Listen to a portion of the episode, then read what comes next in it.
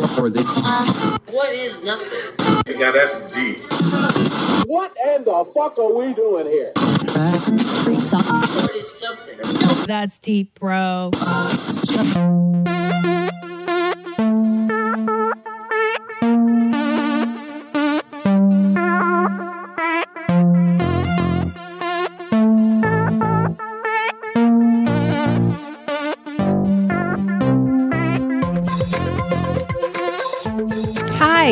Welcome to That's Deep, bro. Serious questions with silly people. I'm Christina Pazsitzky, and uh, let's see if I can turn the volume down. I'm Christina Pazsitzky.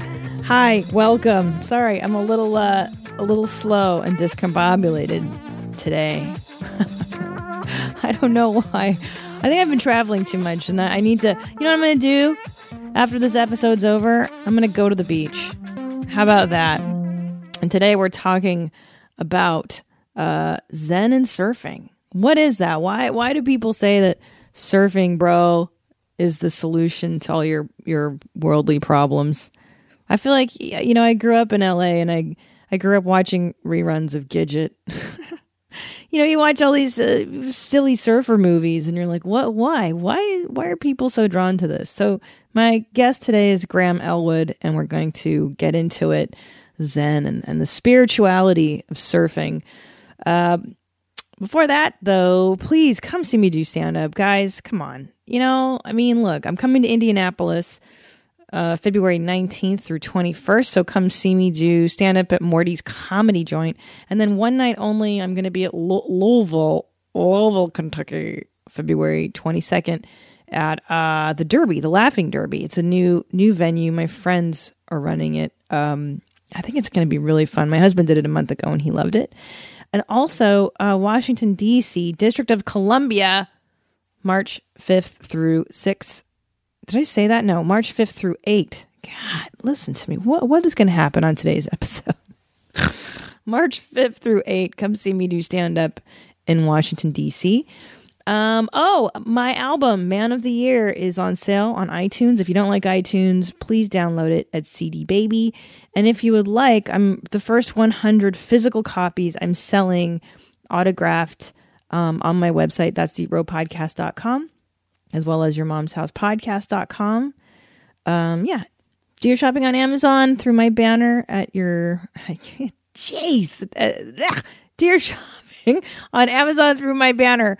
That's deepbropodcast.com. If you don't know what I'm talking about, like next time you do your shopping on Amazon, go to that's deepbropodcast.com and click on my banner and like it just kicks back some shekels to my show. Helps me out. Makes things happy. Twitter at Christina P. Insta- I'm on Instagram. Are you on Instagram? I like that one so much more. I like Instagram. I like seeing people's lives. But I follow a lot more dogs on Instagram than I do people. What does that say about me? Who knows? Well, okay, here we go. I'm spirituality and surfing, and you don't necessarily have to be a surfer, I think, to appreciate the conversation we will have. Um, we'll see. Graham Elwood's a super funny guy. I've known him for a million zillion years. And uh, yeah, let's get into it, man.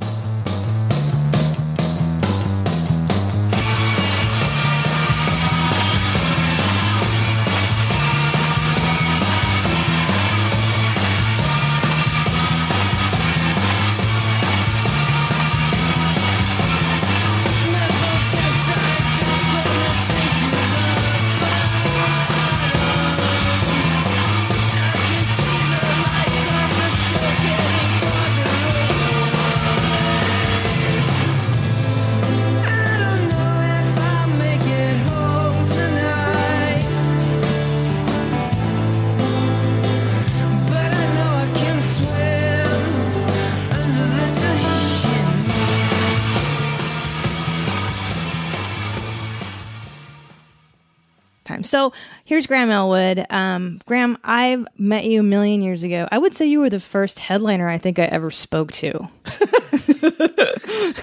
that sounds, that sounds the way you the picture that you're painting with that just makes like how did that how did that interaction happen? Well, like because you're the first, like, like I like we we used to do this dump called Martini Blues. And if you remember that's that, right. The Bill Word shows. Yes, that's where we met. I knew it. That's awesome. Yes, yes, So, yes, yes. So for those of you who don't, With like so far from LA. who who else was always on it? Um Bernadette Bernadette Balaktas, Balaktas was always on it. Natalie Gray. Yeah. Yes.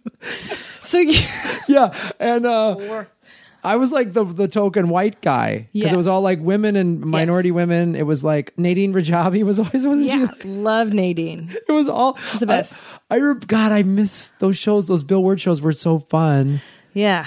They they were because they, they were an hour south of Los Angeles. So Right. you really had to commit to doing, you know, your eight minutes at Martini Blues. Yeah. And thank God for it, because nobody should have seen me do stand up in LA for the first seven years I was doing comedy. But you were the first headliner that I was like, whoa. First of all, here's two things I remember distinctly. It was a hard night at Martini Blues. One night it was it was just one of those nights where everybody was eating dicks. And you got up there and you said the funniest shit. You go, all right, you guys aren't having fun. Let's lock these doors. We're going to read the Bible or something like that. And I was like, what? Who says that to people? This is amazing. What a great job. And I love that you were going to force them to read. We're going to read the Bible. It's so silly. Do you, do you still say that line? Um, once in a blue moon, if it's like a really stiff crowd, Yeah. or they're talking or being like, I'll throw that in there. That came from. I was born, uh, you know, I'm from the Midwest, and so my stand-up career. Actually, I, I started my stand-up career when I was a freshman in college at the University of Arizona. So smart. But yeah, I was 18, and it was just, you know. But then I moved back to Chicago, where I'm from, and just made my living grinding it out in every Holiday Inn lounge and bowling alley and just so like Martini Blues was like, ah, this is a cake. This is this is Orange County. Like how you know, there's no bi- there's no bikers that want to beat me up. There's just like people who are mad their Lexus didn't get detailed that day or whatever. Right. So I mean, I would, I I mean, I used to literally. That's how I made my living. Was doing one nighters like that for a hundred bucks a show, wow. or 150 bucks a not, show. I did not know this. And then I mean, living in Chicago, and this is in the early '90s. There was 12 full-time comedy clubs in the Chicago area, and then within a six-hour radius, you could fill your calendar. And you would do these like it was through like John Yoder, so you would do these like you know, Tuesday in La Crosse, Wisconsin, Wednesday in Dubuque, and then, uh, you know, Thursday, Friday, Saturday, you'd close in Madison. That was like the, you get the, Right. They tag, and what, they had a bowling alley run. Oh my God. Every night was a different lounge in a bowling alley in Southern Illinois. And it was like four hours driving between gigs. This is a. tr- It's not. This is Yoder and not Tribble. I This is remember- Yoder. They're the same Oh, okay. guy, basically. it's, it's just, they're both. Yeah, there's another guy named David Tribble who books hell runs. Yeah. Yeah. Every every region of the country has a hell run person. and the Midwest, Wisconsin, Minnesota, uh, mainly Wisconsin, Michigan, and Illinois and Indiana was was John Yoder. Okay. So yeah, and God, and you so you just you just when you got to a nice weekend room, it was like it was cake because you had just been fighting it out with these goddamn Sure. animals, you know. And every once in a while, you'd get one that was like, "Oh, this was run okay. This wasn't." Yeah. I but I'll tell. I could tell stories like this for hours. But I remember I did one of these things at a sports bar, and it was a two man show, and I was the eh, first guy. I was the MC, so I was doing like thirty, and then the headline. The MC and the feature is what. yeah. Okay. Yeah. yes. Usually they hire two people to do one person's job to Yeah. do this job that you're about Yeah, to yeah, discuss. yes. Okay. Just so the audience So knows. the audience normally there's an MC that does 10 to 15, Yeah. a feature that does 30, and a closer that does 45 or so. So this was a two man show. So I'm doing 30, and then the headliner is going to do an hour. yeah, yeah, in a sports bar, Sure. And it is uh final. It is you know March Madness. It's tournament basketball season. Which people love to pay attention to comics. Oh, That's what they want. Right. They don't When they're want in the sports. Yeah, when they're when they're going insane with face paint, they're definitely they're definitely going to face paint your next album. Right. Right. this is and um God. you know the the owner manager comes up and goes you know we'll wait till the game's over and then we'll turn all the TVs off. We're like, thank God, thank God. H- thank how God." many TVs are we talking? Oh, 10. And a giant one hanging above the stage, Always. Always. Got to have that right behind you Yes. or above. Yeah. above you. Yep. So the and it was someone was playing. It was like Illinois versus Michigan. So we were in Illinois. So it was all these Illinois fans. Game goes into overtime. Manager goes, "Well, we got to start the show." Ladies and gentlemen, comedy with Graham Elwood. While there's a game playing above my head, I'm not exaggerating in the slightest. And I was just going, no one's looking at me. They're all going, oh, yeah, blah, that's a foul, you know? So I just started announcing the game. I was like, Johnson with the ball coming up the dire side. Wow, he's got flat feet. Nice haircut, you know? And I'm just, and I was getting some laughs with that. But then Michigan beats Illinois. So this table full of Illinois, diehard Illinois people are then pissed. I'm going into my act now because at least at this point Yeah. we've retracted the screen about zzz, you know 12 minutes into my set or whatever, which isn't distracting at all. That's how you want to do comedy. Ideal. I ask for it at every one of my shows. Yeah, you should actually have 12 that minutes in. noise going on now during this podcast. I'd love that. Is there some some sports we can play under your? I love how I wish the listeners could have seen you look to your board. like, is there a a screen retractable noise I can hit button? Does that did this soundboard come with that? So they then start yelling. You know, they're, they're heckling me and they're mad. So then I started to sing the Michigan fight song. and then I got half the crowd to laugh, and then I brought up the headline or whatever. So that that's where I cut my teeth. So that's why Martini Blues was like cake walk. Angela Johnson used to do those shows That's- too. She won the funniest female. There Mm-hmm. was California's funniest female contest, and uh, yeah, she won one year, and I I think I won second place. I lost to Retha Jones one year, who's really funny. Um, but yeah, so that's where I, I met you, and uh, and here's the thing I was I remember so distinctly about you is that you were the first comic I met that actually had a hobby because I think that people don't do that anymore. There's a sense of, well, if I can't make a million dollars with this thing, why am I going to do this? And you had the hobby of surfing. And I thought, "Wh- that is the coolest thing ever that you actually do something. Because most of us stand ups, you know, we live in dark caves and we're nocturnal and none of us see the sunlight. So, how did that come about? How did you get into surfing? I got into surfing. Um, well, I've always wanted to do it. I grew up, like I said, I grew up in the Midwest, and then moved to uh, Southern, moved to L.A. and I was living in the Valley at the time. I grew up there. Yeah. So I, I was living in the valley, and it was one of those things I always like. You know, you grew up in the Midwest. Southern California is this like magic land in your eyes. You're just like, no way. And there's surfers, and it's always sunny, and you know, all of show business comes out of here. So surfing was one of these things, and I think I had it in my mind. Like, part of me was like, oh, I could never. You know, you got to grow up doing it or forget it. I don't know. I had a dumb idea about it. Yeah, because it's a it's hard. It's it is really hard, and so I just figured, well, you got to grow. You know, you got to be seven years old on a board, or it's For sure. Yeah. So I had moved from the valley to the beach in whatever it was, two thousand three, I think, and and I was like, well, you know, I had a boogie board, mm-hmm. and I was doing a commercial for DirecTV. Mm-hmm. And the camera guys were shooting, and we were shooting in my house. It was like a fake testimonial, like Graham Elwood, DirecTV subscriber. But you know, the producer was a buddy of mine. or- Those aren't real. Oh my yeah, yeah, I know it's Oh no. everything's a lie. Um, and I was, and, one of the camera guys, they're setting up. They're like, "So you live this close to the beach because I could walk." And they're like, "Do you surf?" And I go, "Nah, I don't. And I haven't really figured. I'm. I keep thinking maybe I should take a lesson, but you know, I boogie board." And the camera guy goes. Nobody ever picked up a chick with a boogie board under his arm, and I was like, "Okay, that's that." And I'm gonna start. Right. You get like a total yeah. He may as well have just called you a fag. He Yeah, wanted to and he, did. He kicked me Yeah. in the dick, He is what he did. did, and he and he pantsed me. You did. He basically he verbally pantsed well, me. because but boogie boarding, I grew up doing that here in LA, and there's nothing more fun than boogie boarding. It's super fun. It's Yeah. instant fun. You have there's very little skill. You just get on it, let the and you splash around. It's a blast. Yeah. It is a blast. it's not sexy though. it's not sexy at all. No. It's like, oh, there's the tourists. Yeah. Like Yeah. that's oh, the Canadians are here. Oh wow. You Yeah. where are you guys from? Iowa or the Twin Cities. Oh, the Twin Yeah. Cities. I love the Twin Cities. I can always tell who's a tourist. Just and I, God love them. I get it. They're always super pasty compared to the rest of us, um, and they're always wearing the wrong shit at the beach. Like they're always wearing jeans and moccasins, like full jeans. Like, you know, you can't do that, bro. We don't do that. So if you're a tourist, don't do that. They have a boogie board with they- their moccasins. Yeah. Oh, poor little guys.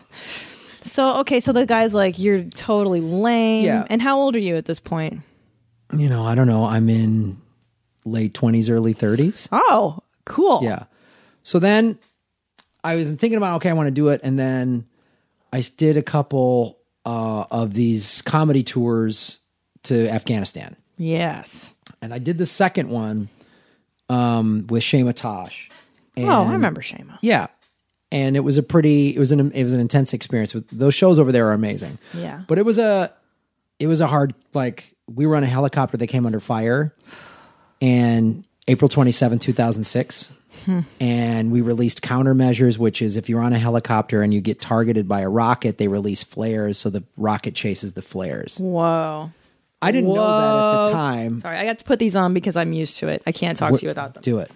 Um, that's so. That's so. Did you just s your pants, or how does one react? It was my second time being over there, and you know the helicopter's shooting like a sixty caliber machine gun is like and like spent shells are bouncing off my face, and a 35 minute that's supposed to be a 30 40 minute helicopter ride from um, Jalalabad to Bagram.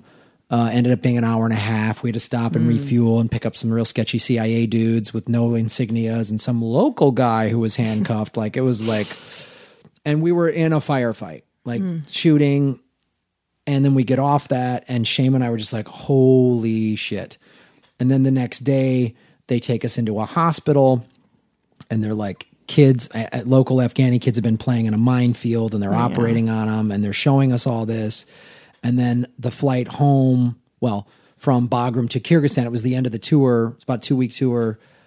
We're then on a um, a C one thirty with two coffins yeah.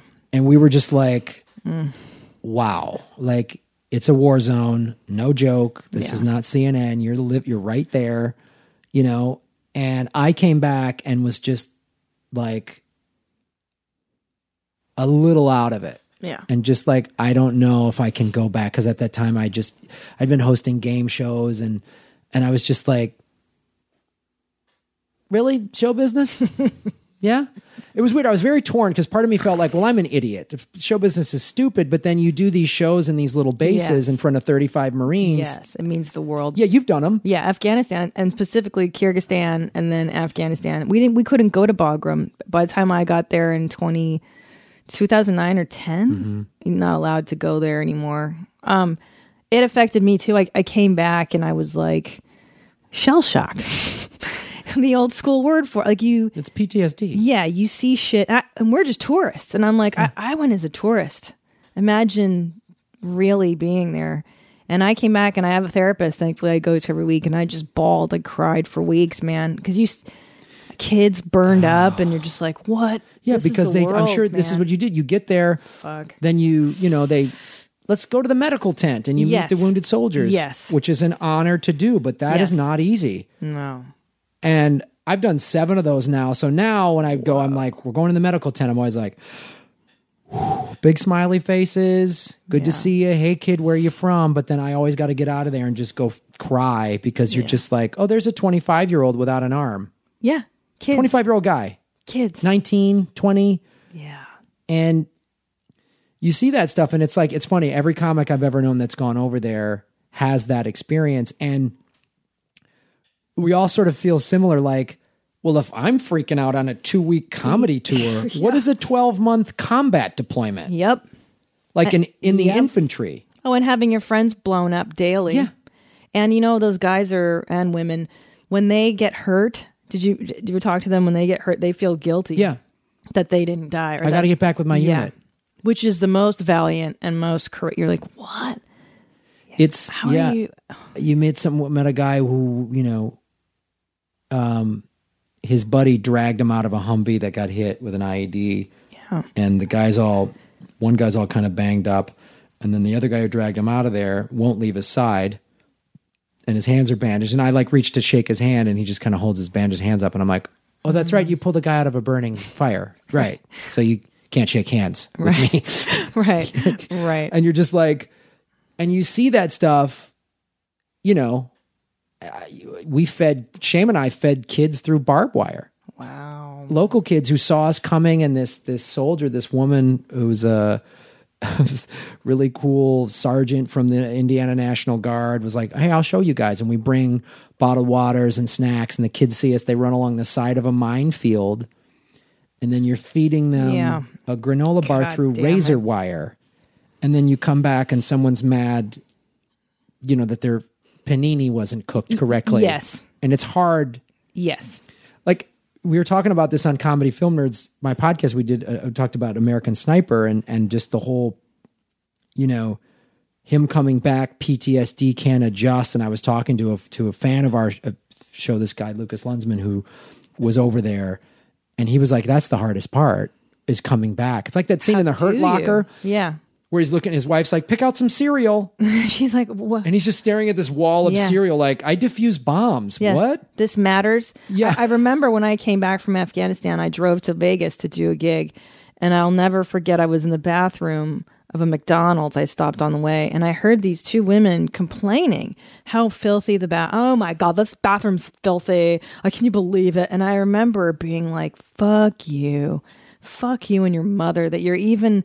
Complaining about this and i remember coming back and having the sense of I don't give a shit. Like, what what am I caring about? Like credit card debt, Yeah. or I'm giving a shit about a television show, and what are we talking about? And you have a, you get really really clear really quick when you see war really up up close. Uh, life gets real fucking focused. Yeah. Yeah. And it's like, I came back and sort of had to, I mean, I was making then a, I was we're like, comics. We're not even soldiers. Listen how we're talking. I know. Can you imagine? Can you imagine? Can you imagine? We didn't see one of our friends get blown away. No. Like the other comic didn't take one in the in the No. face. Friends for you know, years. Yeah. friends for years. You went through Yeah. boot camp. You know, like some intense experience together, and oh, I was at their wedding, and now they're dead or whatever. And so, I re- so I came back and was like, you know, I was just hosting game shows, which was, and then the. And the game shows went away, and everything was being replaced by reality TV. And I remember my host agent, who's a really good guy, goes, Graham, you know, I got you. I remember he goes, I got you this audition at E. And I said, Oh, great, cool. Because, you know, you got to pay your bills. Of course. But then he said, But I got to be honest, it was hard to get you in there. And I go, Why? He goes, Because the woman at E goes, We love Graham. He's funny, but I always feel like he doesn't care. And I was like, uh, Because I don't. I don't give a shit about E at all. Not in the least. They want to pay me, I'll do it. And I'll be I'll be funny on camera. And he's like, he goes, Graham, you come on. I go, look, and his name was John. I go, John. He had the best name ever. His name was John Paradise. I go, you know, you sound like a '60s TV detective, right? That's your agent's name. that was his. Yeah, he I had a guy named Steve Stevens. He was my first. just- ah, Steve Stevens of the mornings. Stevie's on the ones and twos. Steve Stevens and, and Duckface was his co-host. Right. or like, who was- yeah. Yeah. No, but his dad was Steve Stevens Sr. He was a junior. even worse. Fucking showbiz names. Oh. So he he's telling you, so your agent's like, you got to get serious. you got to get serious. Pop culture I, and I Kardashians. said, I go, okay, John. Look, I go, hmm. John. I won't make you look bad. I'll go do a good job. I'll go in there. Sure. And you know, the next time I'm I'm in Iraq shaking a wounded soldier's hand, I'll try to keep up with the Kardashians. And he just laughs and goes, Graham. And I was like, John, don't worry. I'm not gonna fucking I'm not gonna shit the bed on this. But that was sort of my attitude was like, and I was trying to get this documentary about my first time over there getting made called Afghanistan, and that was taking like years to get made because we didn't have any money. And so I was living at the beach and was just it was hard to give a shit about anything. And then a buddy of mine that I'd known for years, he went back to college in his 30s. Fuck, that's my dream, man. Right? What a great idea. we all he- should. And he'd like either finished his first year or maybe was even graduating or something. And he goes, he goes, look, I, a present to myself is I want to take surf lessons. Let's do them together. I said, I'm in. nice. And that was um, uh, Labor Day, no, excuse me, Memorial Day weekend of 2006. So a month after the helicopter shootout and everything. And um, I just was like, I literally, I mean, no pun intended. I immersed myself in surfing because the ocean. I mean, they've done studies like there's. I'm quoting a bunch of science I don't remember correctly, so I'm going to sound like an idiot. But there's a certain like the positive ions and salt water help you know whatever it balances you out like there's a there's a chemical reaction a biological reaction that Oh, yeah. happens in salt water I believe it. and the stress release and i just was like i fell in love with it and he and i just forced ourselves we're like we'd get in the water three four five days a week splash around get our asses kicked for like 20 25 minutes hmm. and just crawl out like Oh my god. you know and by the end of the summer i got a better board and by the end of the summer i was standing up and surfing and i was like this is and i, I remember by the end of the summer we were sitting me him and this other friend of ours uh, this guy jason ward and we were just sitting on the beach after a session and i just went i get it and they go what guys that just check out Yeah. guys that just go surfboard backpack Yep. out I totally get it. you know and that's still my fantasy of just like later show business like i'm gonna live on a beach somewhere Oh, me too. Let's go. you know Let's go to Tahiti. That's my. That's my. I'm uh, in. Have you been? No, but I want to go to Tahiti. Like That's- I've been that's down to what I Brazil. I, could do Brazil. I could do anywhere Southeast Asia. I'll take my husband though. Do you mind? oh, dude. I know. well, can I tell you? Because I, I took surf lessons at 28 years old too, because I was going through a breakup. And it's so funny how people are led to surfing through some kind of tragedy. Because it's something I always wanted to do. I boogie boarded like a nerd. I, I grew up in the ocean. I adore the ocean. And uh, it's really hard. It's the most difficult thing because so no two waves are the same. The size and the speed and the shape of Oh. the wave is different. Well, not only that, just I'm talking the physicality. Like, let's say you want, you go, all right, I'm going to surf today. So you got to get your ass up at what time? What time do you wake up to You know, surf? I used to be that like dawn patrol guy, but now, you know, I got to get the perfect wave at the tide and all this stuff. I'll still kind of do that if there's a big swell in, but to me, it's more just about getting in the ocean. So, like in the winter now, when the water's colder, so cold. I'll wait till it's warmer, and like if the tide's right during the middle of the day, I'll go during the middle of the day. I- I'm not getting up at six a.m. unless it's like Not gonna happen. sweet. But I see them down here. These I don't. I'm not there at six in the Mm-hmm. morning, but I know that those bros have been there all day. But so you you get up, you get your board, which at least the board I, I learned on a big ass banana board. Mm-hmm. You, that thing weighs a ton for somebody like me. You got to pedal. You got to take it out into the water. You got to fight the currents because you don't know how to fucking get on your board and just paddle it out there. Mm-hmm. Yeah. now I'm out there. Now you got to turn your ass around, and then you're kind of bobbing and waiting for the wave to come, and then it comes, and you got to paddle, paddle, and then just getting up on the board. Holy shit! Yeah. You got to go quick. That's, the they, quick- they that's the teach you to hardest thing. pop up. Yeah. Yeah. they go pop up. So you're going from laying flat on your belly to whoosh, now you're on your two legs, It's right? basically like the a spring up, like a push up, like a go, like, like a Marine Corps style. Like Try it now. Lay on your belly. Those of you listening, and they're like, just pop up, and you're like, just pop up. What? and pop up and then rotate your hips so you're now Yeah. facing to your right or left as opposed to straight forward. Right. And I'm goofy footed or what I don't Yeah. fucking remember. And I just it's so incredibly hard. Um, but exhausting and exhilarating in a great way. Cause at the end of that day of even just learning how to surf, I was you're beat. You're wiped, and it's the most hungry you're ever going to be in your entire life. Yeah. Yeah. The combination of you can't eat a lot before you get in, Yes. and then spending whatever an hour or two in the water, working every single muscle in your every body. Every muscle you didn't even know you had. And then um it's fucking cold. Like in California, a lot of people don't know this, but our ocean's not warm. I'm, I'm sorry. Even in the summertime, for me, Yeah. that's cold because I'm I'm a chicken.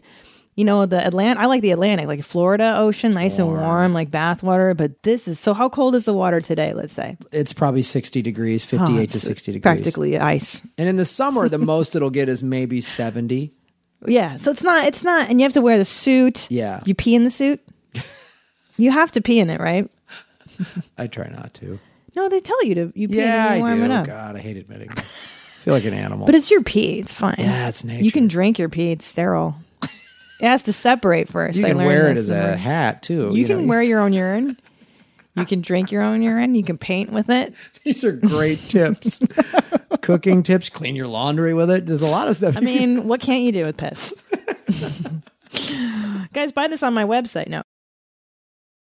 So now here's the philosophy. I know you guys are thinking, how are you possibly going to find something? Listen, I, I'm not saying there's some Western philosopher that has written on it. Maybe there is. You know, I just I didn't I didn't find it. If you guys know of anybody that has a philosophy of surfing, please send it to me. There's this wonderful article I found in the Utne Reader. Utney, right? That's how you say U T N E. Utney. But you got to say, uh, you gotta say This is a it's an old old article. August, July, yeah, August 2006. This is when you started surfing, right? yeah. This is I would weird. have been Maybe this, surfing three months at that point. well, this guy wrote this for you. Okay, so oh, I forgot. what? Oh, real quick. After I got back from my first Afghanistan tour in 2004, the movie Riding Giants had come out, which is a documentary about big wave surfing, specifically Oh. Laird Hamilton. It, it deals with the Oh. history of it. I know his wife. Oh, really? We did a pilot together. oh, my God. Yeah, what's her name? The volleyball player. Yeah, Reece. yeah. She's Gab- amazing. Gab- Gabrielle, Reece. Yeah, gorgeous and so nice, so normal. And I came back from my first Afghanistan trip and was, you know, freaked out for all those reasons we talked about. And my buddy goes, go see Riding Giants and go watch it live. Or like see it in the theater. Don't rent it. Watch on the big screen. And I was like, oh. And you And that gets into like- the philosophy and the soul of it. And you were like, bro, I'm in. Can I tell you, I saw um, this documentary, All This Mayhem, about the Pappas brothers, the skateboarders. And I, man, when I watch people skateboard and do that half pipe Yeah. stuff, that vert thing, I'm like, oh, if I, I want that. I should, I wish I could have done that. I wish in the 80s they had encouraged little girls more Yeah. to do that because I would have, Right. oh, I love it. I just, there's something in that energy. Mm-hmm. And what is that energy? So, this is this fantastic article. This guy says, I remember listening to a Dharma talk five years ago. Oh, a Dharma talk. I thought the guy's name was Dharma. I remember listening. Johnny to- Dharma, that was your other agent. Steve Namaste. We're hanging. Steve, uh, coming at you, Steve Namaste and Johnny Dharma. I remember listening to a Dharma talk five years ago by one of my favorite teachers, Ajahn Amaro, a witty British monk in the Thai forest tradition who lives in a humble hut in the Mendocino forests in Northern California. He used a surfing metaphor to explain samsara, the endless cycle of birth and death, which we know from Buddhism, right? You're in you're you're in the, the wheel of bullshit. That's samsara. That's how the I think That's this- how they the, say the it, right? Dalai Lama says the wheel of bullshit. Ladies and gentlemen, Yep. this is my Buddhist game show. Let's spin the wheel of bullshit. You're in it. The veil's dropped. You want stuff, you get stuff. Stuff doesn't make you happy. You have the stuff, you're happy for a little bit, and then the stuff goes away. The grand prize is enlightenment. That's right, Johnny. Exactly. Johnny Dharma. Tell them what they've won. Ah, Nirvana. Okay. So he used the surfing metaphor to explain samsara. Um, the I, the Ajahn laughed as he talked about the ridiculousness of surfers. This is funny. They struggle to paddle through the crashing surf in search of their perfect wave, but when they finally catch one, they get a fleeting rush of adrenaline, get shoved underwater, come up breathless, and then struggle to get back out again for another round. This, he said, is dukkha. I don't know how to say it. Dukkha, dukkha. Do you know how to say? I know that I see the word. dukkha, suffering. He says this is the essence of all suffering. This is the essence of what we're trying to get away from. This he said is dukkha suffering. yeah. Dukkha is Duk- dukkha. dukkha? I know, no, I said the word before on this show. I don't know if I'm saying it right, but uh, in essence, it's it's lunacy. He says that we are addicted to the emotional patterns that continually pound us down. We chase after them for a fleeting rush, but that rush is never quite enough.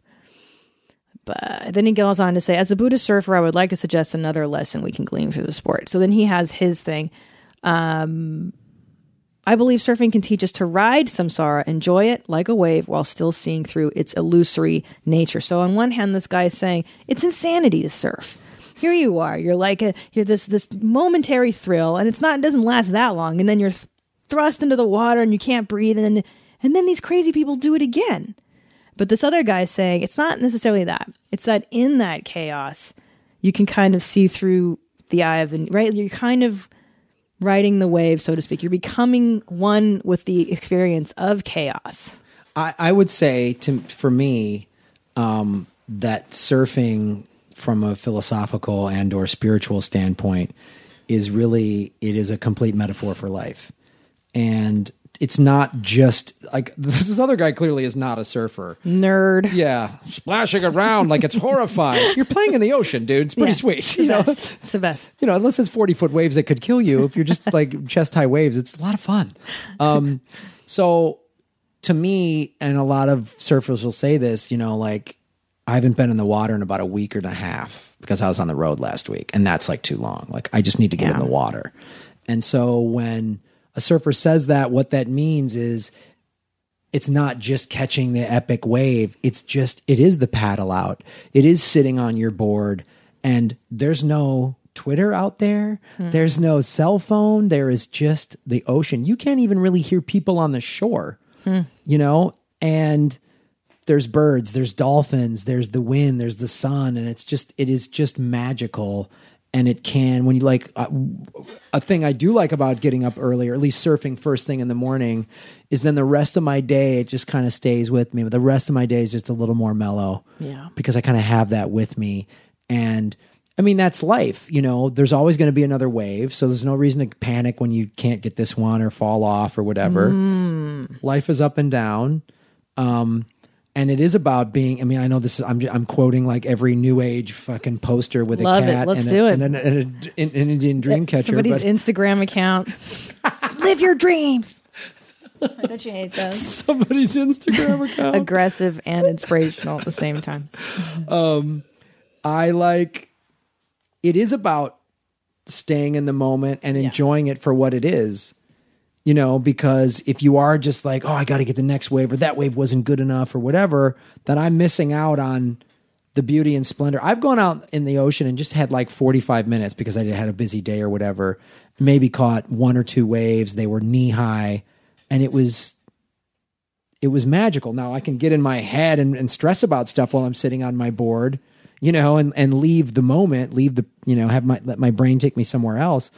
But when I come back to the present, then it is an amazing thing. And it is truly, I mean, I, I firmly believe with me coming back from that second Afghanistan tour, it was pretty gnarly. And I remember we, you know, I think it kind of saved my life to a certain extent, not to be too dramatic, but Absolutely. it it really brought some focus back. Not that I was going to come back and and I don't know kill myself or whatever, but it was hard, man. I'd sit in I'd sit in my apartment in the dark, Yeah. yeah. you know, for sure. because it's like what the fuck is the point, you know? And um, I remember we were surfing at San Onofre State Park, which is down near Camp Pendleton, and um, so that's a Marine Corps base for those of you who don't know. So there's always military helicopters flying, and you know this. A military helicopter sounds a lot different than a traffic one. It's very distinct, and I see them here over the beach, and I'm like, bam, I know Mm-hmm. yep, what that you is. I'm Yeah. sure you can hear that shit for Yeah, miles. yeah, yeah, for sure. Sixty seconds before anybody else hears it. I know. Like I do that all the time. We'll be on our boards and someone's talking, and I'll just stop and turn, and then thirty to sixty seconds later, thum, thum, thum, thum, thum, they, you know. And I remember being on our board that summer of 06 after that firefight with Shema. Um, just start. I just started crying. Yeah. I just heard military helicopters and just started crying out Oh, of yeah. nowhere. And um, it was surfing that kind of centered me. And then I, I was like, that's sort of the everything now. My whole life kind of revolves around it to a certain extent. You know, like it's Fantastic. It should. and it's like you and I've talked about this off, uh, you know, off air is why why it is important to live at the beach Yeah. and you know i'm gonna hustle i'm in show business and i help run a festival and i got a road career and i gotta do all those things to hustle to pay the bills but i'm not letting that dominate who i am anymore you know like i'm working hard so that i can make money while i'm sitting on my surfboard oh, that's my goal Dream. you Passive know? income. passive income that's my goal i want to just sit on my surfboard and money's coming in yeah. and so that's to me. I mean, I'm I'm not that great of a surfer. I'm not going to turn pro or anything. Obviously, I don't. Maybe they accept guys in their 40s from Chicago, but um, That's when you can start. that's that's, That's typically. I'll beat those kids. You're going to go to Hawaii this year. But it it it is um, it has helped me on so many ways, uh, and it's just one of those things. Like it just has to be a part of my life. And I've even dated girls who's just like, I don't. Why are you in the water? And I'm like, You get it. sorry, man. You don't get it. And I, I think um not that I'm this fantastic surfer now, but I'm I'm eking towards buying a board and going back into the water because I'm desperate. I, I go to the beach a lot. We went to Africa a couple few years ago, my husband and I, and to Durban, and every day we went to the beach. And I remember being, and I just I love it. I'm so drawn to the water. We were living in Silver Lake at the time, and I said to my husband, "Wouldn't it be great, like that we if we lived somewhere where I could go to the beach every day?" and he's like, "Well, we do, we do. We live in L.A." I'm like, "Oh, bro." Oh So Cal, dude, let's do. yeah, and I was like, yeah, I, I love can, that you call your husband bro. I think that is awesome.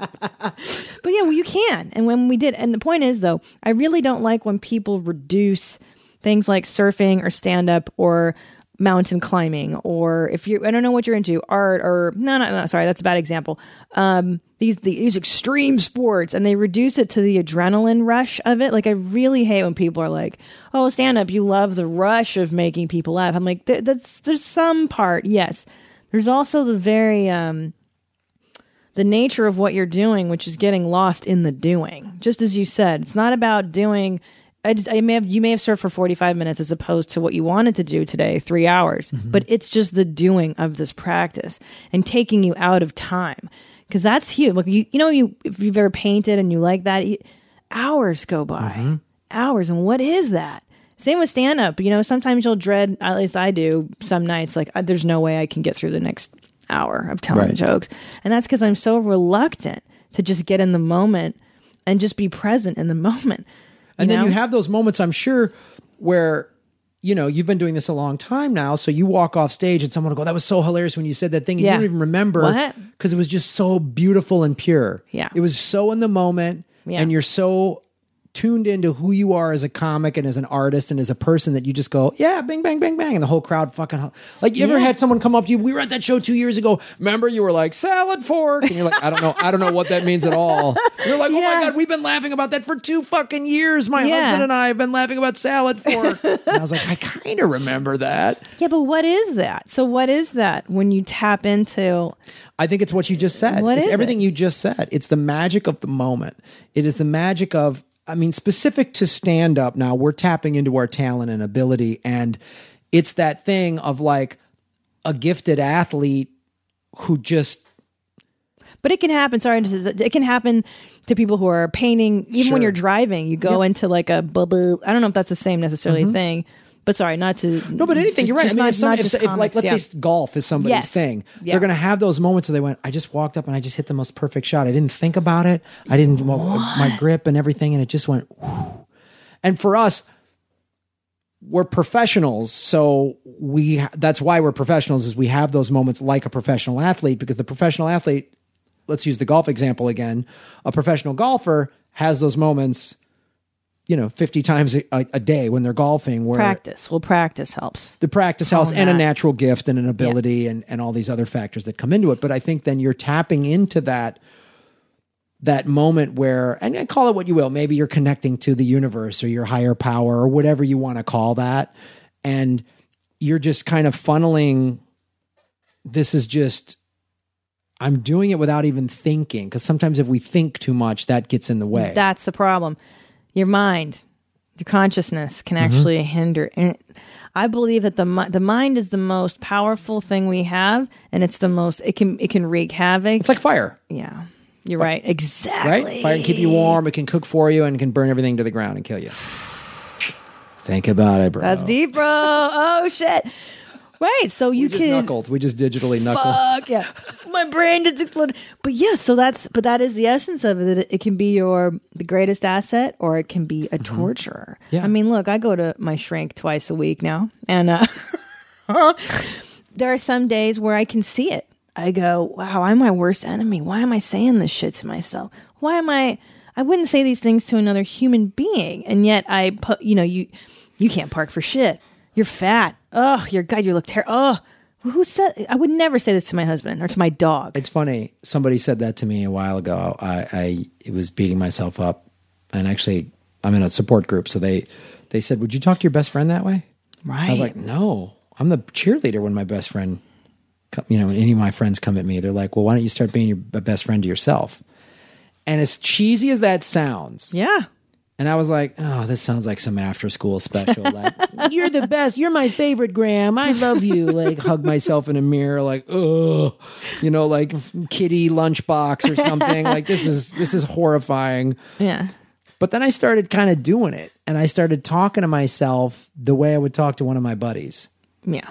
And when I start, and I'll do that, like you idiot, you thing, and you know, especially show oh, with business. Oh, boy, boy. because we can go, well, they this my friend that I started with. I mean, I could list off all the people who are giant famous TV shows that I did open mics with 15, 20 years ago. You know what I mean? So crazy. Yeah. or I can go, I'm still making my living in one of the most difficult professions on the face of the earth. Of course. So, and I just say, you know, and sometimes I got to look in a mirror and I'll go, man, you're doing fine, dude. You're doing, it's okay. Okay, that was a misstep. Great. Let's learn from it. Let's move here. And I literally got to just be the, be the pep talk for myself. And that was a hard thing to learn, but it's really been amazing and helpful as being there for myself and getting my own back. And that's how I um, have sort of helped tame and overcome this wild tiger that is my brain. Yeah. You know, it's doesn't like doesn't surfing help that? It sure. calms those. I call them the howling demons. You know, and it and in meditation is that um, surfing, yoga. yoga. being out in nature. Oof, yeah, It's funny the thing you're saying. Yeah. Nature for sure, like has, I, and I firmly believe this. It has a a biological thing Yes. happens. You know, a physiological thing happens when you're in nature that you can't get from a movie or a video game or whatever. Not that those are. I mean, those are fine distractions. I watch a lot of movies, obviously, but it's the nature thing, man. That's why I go on my rooftop. My, I have a roof deck at my building. I go up there every morning. That's how I start my day. Let's talk about this. So I I also look at you as somebody that's kind of got their shit together that way. Like I need to get I want to get where you're at physically. you know, I'm I'm working on the emotional, spiritual. Let's get my ass into shape. So Graham, walk me through your day. How can I how can I the Elwood program, if you will. Well, I'll tell you what I do, and then I'll tell you what I've learned and how it, how Please. it can apply And to and anybody. anybody listening. Um, I get up this morning. I got up about six o'clock, six six fifteen, Whoa, whoa, whoa, back it up. What time did you go to bed last night? probably ten thirty ish. And how much wine did you drink last night?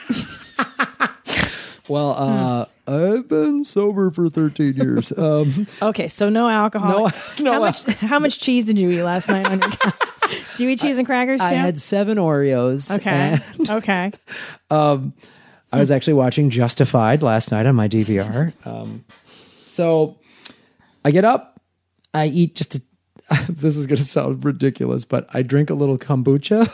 That's great. That's good for your browns. so good. Yeah. Um, Had a handful of peanuts just to put some protein in my system.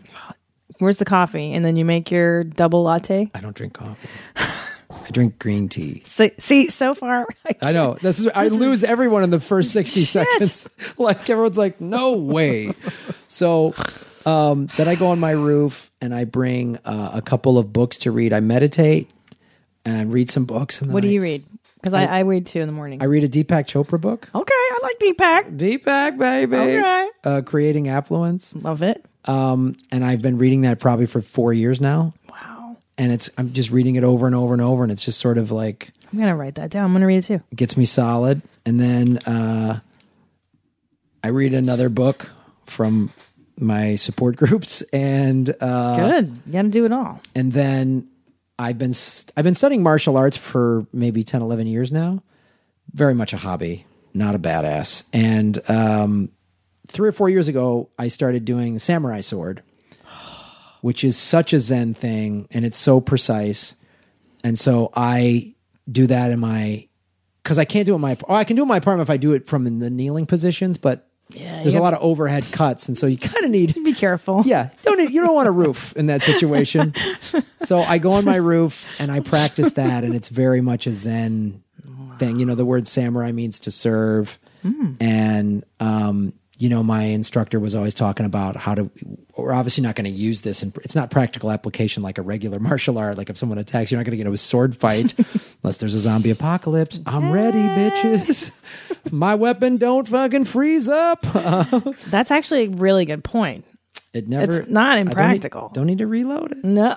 you guys are looking for new magazines. I'm just cutting through justice. or the next Hobbit movie, they all sword fight, right? Yes. Um. so I work on that and the tech there's all these it's very precise. And then I just, you know, I can see the whole excuse me, I can see the whole ocean and the whole city of Los Angeles and I just that's how I start my day. Then I come downstairs and then I turn my phone on and start looking at it. I don't I I'll tell you this. And I don't I'm not perfect, but sometimes I'll turn on my I turn my phone off when I sleep. That's huge, man. People are like, what if some there's an emergency? 911 motherfucker, what do you want me to do? Call someone else. Yeah. How's that for? I'm not a trained professional. Yeah. Um, so then I turn my phone on, then I make breakfast, and then I get into my day. Now, may I, may I bring this point up? It's uh, your your regime is not it's not totally dissimilar. Now, I start my night a little. You know, I stay up late. I drink wine and I eat cheese, and then I wake up around 9, 10. I read. I have my coffee. I get jacked, and I read Marianne Williamson. I like her. I read some meditation. I like this guy Swami Satchidananda. I read him. I get my mind right, and then I go into technology. Meditation first. Get your shit straight. Get your mind right mm-hmm. before you even think about communicating with other human beings. When I turn my phone on first and start communicating, I know. Even if I then go uh-huh. on my roof, it's still just a little. I'm already like. Yeah. you know what I mean? I'm too, a little too wound, and it just you're not you're not going to come across cool. You know, like you're not gonna you're not gonna send a good cogent thing, Right. If it's first thing in the morning and you're maybe you're agitated, right.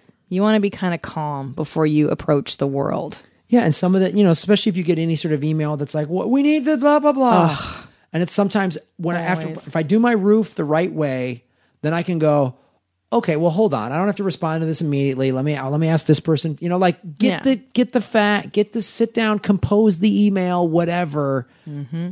and then I can just kind of like, okay, write out what I'm going to do for my day, and then and Mm-hmm. then that's how, and then I rode my bike to yoga. Oh, you're good. So that you do the yoga. So you, this morning we've done swords already. So you've already, you've already done like something good, and then you're gonna go yoga for extra points. I ride my bike to yoga. It's about a 15, 20 minute bike ride to yoga. Jeez. That's at nine o'clock. That goes till about ten forty five. Oh my god. Then I ride my back, bike back home along the beach and I see the ocean. I think this stuff is so like your surroundings and you know this from the road. Yeah.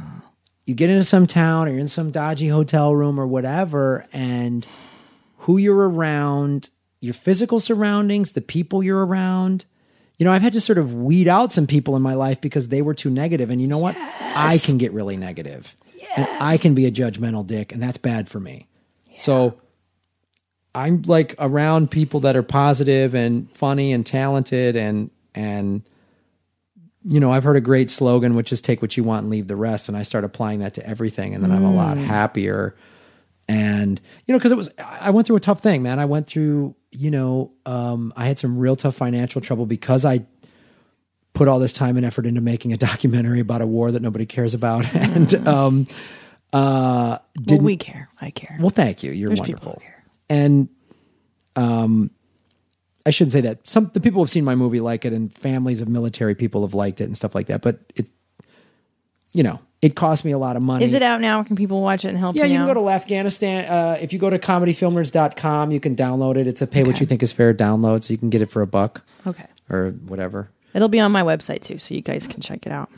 but like and then I sort of rejected show business and then didn't have an agent or manager, wasn't really doing it other than trying to get this movie made, and then had a lot of financial trouble. And then the recession hit. And, you know, I had this house that I had bought and lost it and went through all that financial stuff and then went through a divorce and it was fucking oh, hard Oh, Graham, that's a lot. and it was like I it was I, I, one of the reasons why I had to like do this regimen because it was like the demons are right fucking there waiting to take me down. Hmm. Like it's it's it was hard. For the first time in my life I had a confidence problem, hmm. which I've never really had. And it was just like you know, maybe I suck. Maybe I'm not good. Maybe I shouldn't be in show business. Maybe that's why I'm failing and all my friends are getting TV shows and movies and blah, blah, blah, blah, blah, blah, blah. And so it's why surfing was sort of the gateway. I mean, I'd always been healthy. I'd been a vegetarian since 2000. I've always worked out in some degree or another. Um, but I really had to do, I realized how out of shape I was spiritually. Like, I was, you know, And it's why I had just, you know, I stopped drinking and all this stuff. And it was like, that's the other thing. When I stopped drinking in 2002, I had to start facing myself. Yeah, I don't want that. And it was, it was, Who wants that? It's- Every night? You don't you don't drink ever? How about alone? you kind of don't face yourself once a week, right? What about by yourself? You're, you're supposed to drink alone, right? With the lights off and a katana. Isn't that that's isn't that what they tell you? Isn't that on the side of the bottle? Don't they tell you to do? okay, just making sure. Hmm, okay. So yeah, man, it's why I have to be really strict with Diligent, myself. vi- vigilant. I- Vigilance is the and- word. And here's the thing, man. Y- You know, I got my demons too. I, I, my childhood's screwy. Listen, my mother was a nutbag. I was my mother's mentally ill. No one so- got into comedy because everything was great. Nobody, yeah, nobody who has a decent sense of humor. Yeah. Uh, yeah, you know, I grew up with that, so I, I have those childhood things, and I, I overall, I will say I'm a pretty happy person. I'm, li- I, I'm, I like my life. You come 'Cause I across very happy to me. it. You come across very positive to me. And even though, like, the first time I, I hadn't seen you in a while, and we did the Ice House Chronicles together. Oh my god! And yeah. we just laughed. It was like six or seven. I don't know. Maybe it was last year. We just oh, laughed, Oh, it's fun, and we talked about how great the beach was. Yeah. And then we've sort of reconnected on, hey, let's see, do each other's podcast. But when I came in here today, I've never been to your house. I came in and you were like, hey, and your vibe and your energy Oh, thanks, definitely said all these things. Well, because because I'll t- thank you. I appreciate that because I don't. I believe in what you were saying. Is that listen? We're all human beings, and human beings have two sides of the force. What what's Star Wars about? What's the fucking Hobbit about? What's Harry Potter about? It's all about the same thing. You can choose darkness, or you can strive for the light, and it's harder to go to the, path of the righteous. Yes, the light. Uh, because darkness is all around, and it's here's the scary thing: it's not all around. It can be around you, and it can feed most definitely the the comedy club environment can be dark the employees can be dark the hotel room can be dark unfortunately your own mind is the origin of a lot of darkness too. And even if you haven't had severe trauma or a divorce the, most human beings have a tape running in their heads that is not cool. Yeah. and it's either do I listen to this tape or do I use what what I can mm-hmm. to transcend this motherfucker? and I think it gets louder for us because we have all this downtime on the road. oh, that God! You mean the twenty three hours you're not working? Yeah. in a hotel room and with the dead of winter. Mm-hmm. And it's like, okay, I guess I'll put my shoes on and go to the CVS because I need toothpaste. When you and that's your big event that day. That's the event that day. And then finding Yeah. a Chipotle. Like those. oh Chipotle on the road's the Oh, best shit, jackpot! because it's healthy and you get your food Oh, groups and Fucking righteous. Yeah. Under 10 bucks. yeah. It's a solid road meal. Chipotle is like heaven. Yeah. well, it's so sad, but it's those small things that make you happy. Anyways, here's some interesting article I read on. Uh, this is another thing. I forget where I got this from. Oh, spiritualityhealth.com. Some article on Zen surfing. Okay. Okay. So, does this sound familiar to you? For those of us who don't surf, what's it like? When you're riding a wave, you're physically riding energy, the memory of wind energy that's pulsing between water molecules. You really do become part of the wave, especially in the hollow. I'm assuming that's the hole, the tunnel, right? Mm-hmm. You're really inside of that vortex of spiraling energy. Ooh, I like that. You'll hear surfers who have no background in the metaphysical or Zen say, I rode that wave and didn't feel like I existed. The wave was there, I was there, we were together. Wow. The feeling of merging with an energy that is much greater than yourself, which I think you said at the beginning of the show, right? Like mm-hmm. you're molecularly connected. I agree. I, I feel that. You're riding the, motion. you're riding the energy of the earth. Yeah. Yes. Bam. And when you fight it, you get your ass kicked. Bam. When you line up, Oh, that's what's up. hey, Hey. Well, you ever been in the ocean and you ever get fucked in a wave? Like, and not even surfing. Just I love to Yeah. swim and I love to feel the motion. And it, yes, the more resist. Like, let's say the current comes or you get smushed by a wave. Don't fight it. I remember you just kind of chill, hang out, man. Hang out, push yourself up when you can. Never turn your back on it. Number one, don't turn your back on that bitch. She will take you down to Chinatown, right? Never turn your back on the ocean. Yeah, that's the thing. That's an, another sort of life lesson is Yeah. you try to fight it try to control something you can't control, you will go. You'll get your ass kicked. You'll get crazy. You'll get Hey. frustrated.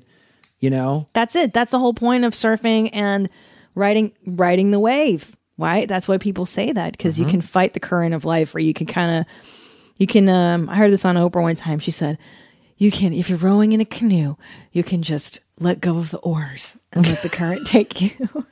Yeah. yes and no. You know, you should have an idea of where you want to go, but sometimes when you're in it, you're just like insha inshallah, as they say, right in in the Eastern world. What what the fuck am I gonna? It's up to God. It's, Yeah. it's in God's hands. A lot of this stuff's in God's hands, Most of it. I except you and you're good. Let me ask you this question though. Remember that girl in Australia who uh, went into the ocean and then the shark bit her arm off? That movie, Soul Surfer. Oh, she, uh, Hawaii. Oh, sorry, Hawaii. Brittany same Hamilton. place. it's all it's all Hang same, loose. Good day, mate. Whatever. cares? Doesn't Same- matter. Same place. um, so she she this poor girl surfing. She gets her arm eaten by a shark, and then she's like, I- "I'm gonna go do it again," and she still surfs today. Mm-hmm. I gotta tell you, I don't agree with that at all. like, and I mean that. Like, if something takes my arm, I'm like, you know what? Maybe I'm not meant to. Maybe I'm gonna try. Why don't I try boogie boarding? That do, do boogie boarders get eaten as much as Probably surfers? not. I don't know. Like I, I've never seen. I, I've I've seen some like four foot leopard sharks. You know, Here? Yeah, Get your life, really? yeah. They. I was just like, oh, I know. You know, the behavior of those sharks. They're just like. They're they like shallow water. They're not going to come at me unless I step on one. So I just m- moved away from them. But if I saw like a seven to ten foot, like great white or tiger shark or something like that, I don't. I might lose my shit. Let alone if someone bit me. I don't know if I'd get back in the water. But it's hard to say. Maybe I would. I don't Dude, know. Dude, bit your arm off. Not Bit my arm like, off. I know. I know. I don't know. Yeah, I don't know what I would do. Yeah, like really, uh, is it is it really a triumph of the soul to be like, I'm gonna go back into the same thing that almost killed me? I'm not sure I agree with that. but we're supposed to value that as that's a virtue. Like she's dumb enough to go back in that water. no, dude, pick something else up. It's in, it would be it's suicide at that point, right? I'm sorry. Am I horrible? Am I totally off here? I know I'm supposed to be inspired by that movie. It just angered me that she went back into surfing. Stay the fuck on the beach. What are you doing? What are you doing? Yeah. Uh, no, I yeah, I, I, I think your point of view is hilarious. Oh, and that's okay. why I love comics because they will come up with something that I hadn't thought of. Even if I don't agree with it, I'll go, "That's funny. It's funny." But but am I wrong? I'm being serious. Like I don't you're think it's supposed about to right or wrong. Conquer that fear or something. Well, again, I don't know what I would do if I ever yeah. that ever happened. Now, I've been in the water when I know there's maybe, you know, one time a buddy of mine was at a, at a break and a great white breached like 50, 20, 30 feet out there. But I mean, I know the behavior of oh, sharks. They mostly don't want to attack you. They don't want to bite humans, but it could happen. Statistically, it's like I get a better shot at winning this $317 million Powerball that's playing yeah. So for me that story was inspirational because i was like wow i don't know if i could but she did it she went back in you know go for it What if she had her other what is but i also see your point of view I of like- so hard. I'm like, bitch, I told you don't go in there. Everybody told you to stop surfing. Nobody wants you to do it again. yeah Why are you doing this? I never, yeah, I get back on the horse. Why? Why? horses are stupid I right, hate? They're horses. so How much do you hate horses? they're dumb They are the worst. I do hate horses.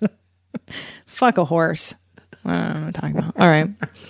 Well, um, Graham, any other thoughts? Is there anything we've missed that maybe you'd like to say? Any oh let final? me just say this you know when Yeah. you were asking me about like my regimen every day, Mm-hmm. um here's what i'll say just for you or anybody else when it comes to like exercise oh yeah, healthy, help, please. Find the thing that works for you Okay. like uh gym mem- like I don't go to the gym hate the anymore. gym. I had a hip thing. I couldn't, I swim laps, Hmm. I surf, I ride my bike and I do yoga.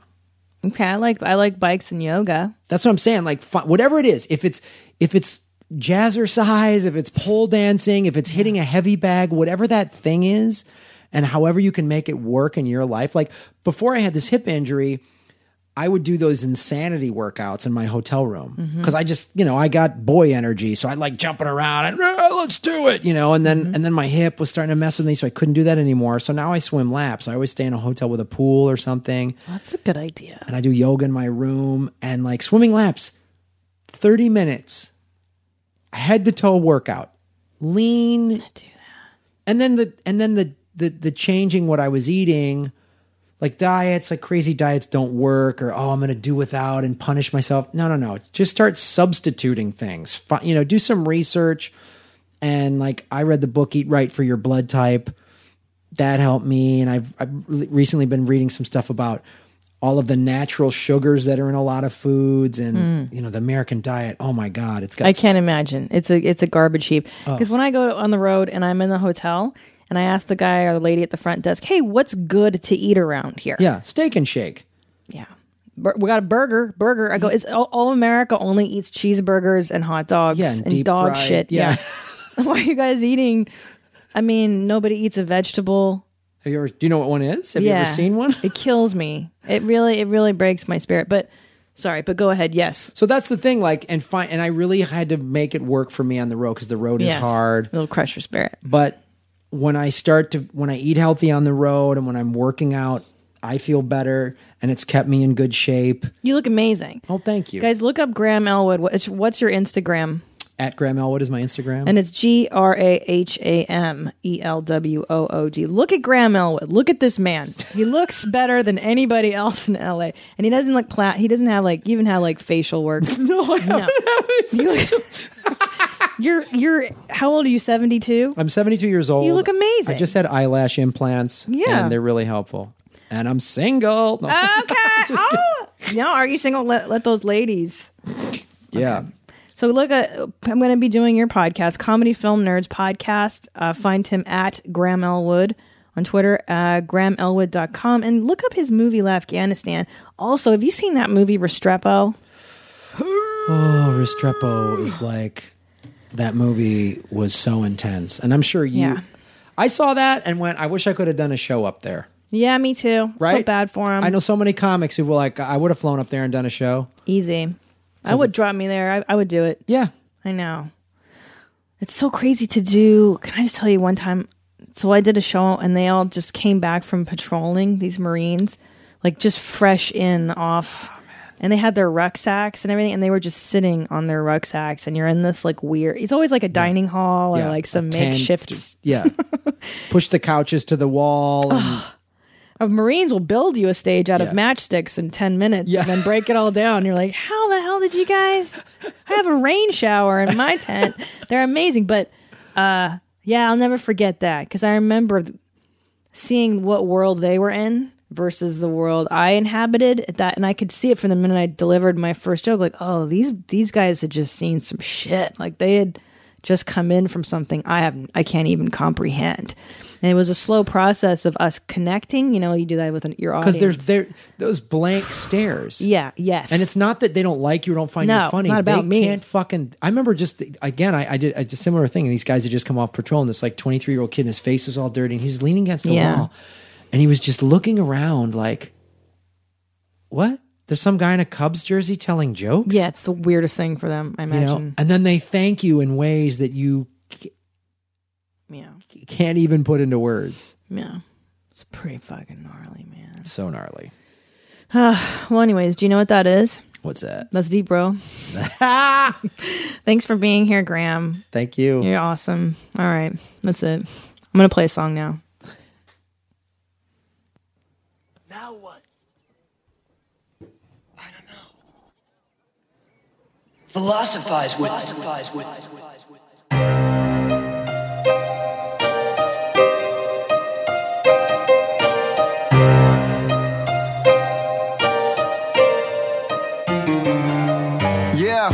Christina P, aka Miss Jeans. This ain't your mom's house, it's a different theme.